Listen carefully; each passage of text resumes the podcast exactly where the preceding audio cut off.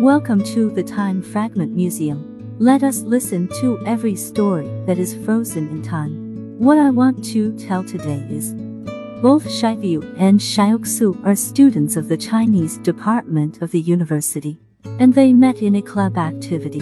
Xiaoxu stood quietly and listened to other people's discussions. Xiaoyu noticed her and took the initiative to greet her. From then on, the two began to meet frequently, participated in club activities together, and gradually became acquainted. The two have different personalities, but they share a common interest in literature.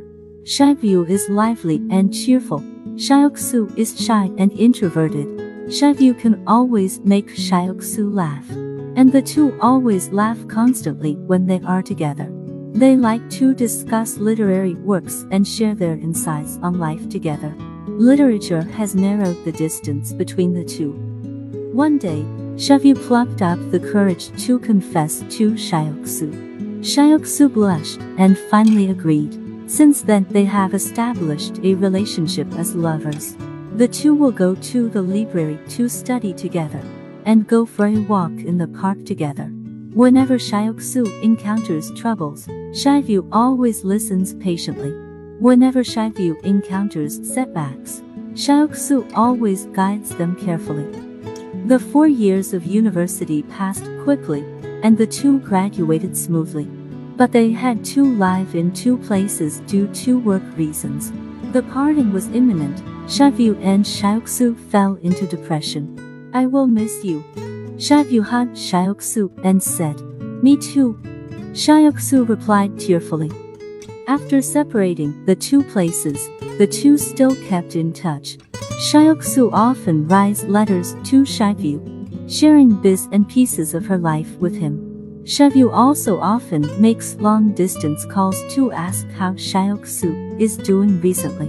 But without face-to-face companionship, the two missed each other day by day. A year later, Xiaoyu decided to apply for a job in the city where Xiaoxu was located. However, just the day before preparing the cover letter, Xiaoyu received the news that Xiaoxu was going to break up with him. It turned out that during the days when the two were thousands of miles apart, Xiaoxu met another person. I don't think we are suitable for a long distance relationship. It's good for us to be apart, Xiaoxu said. Shocked and in pain, Xiaoyu couldn't sleep all night. Early the next morning, Xiaoyu wrote a cover letter and still sent it to Xiaoxu's company. He didn't give up and decided to meet Xiaoxu in person to get rid of this misunderstanding. The moment she saw Xiaoyu, Xiaoxu burst into tears. I'm sorry, but I still love you. It turned out that the breakup was just a misunderstanding caused by Xiaoxu's momentary weakness. After this nightmarish separation, the two are finally back together. They learn to cherish each other and not let the trivial things in life affect their relationship. Five years after graduation, Xiaoyu and Xiaoxu entered the palace of marriage with the blessings of relatives and friends. During the days when they were together, they felt each other's love all the time. This love is still strong after wind and rain, just like the hands that the two hold tightly. And they will never leave each other in this life.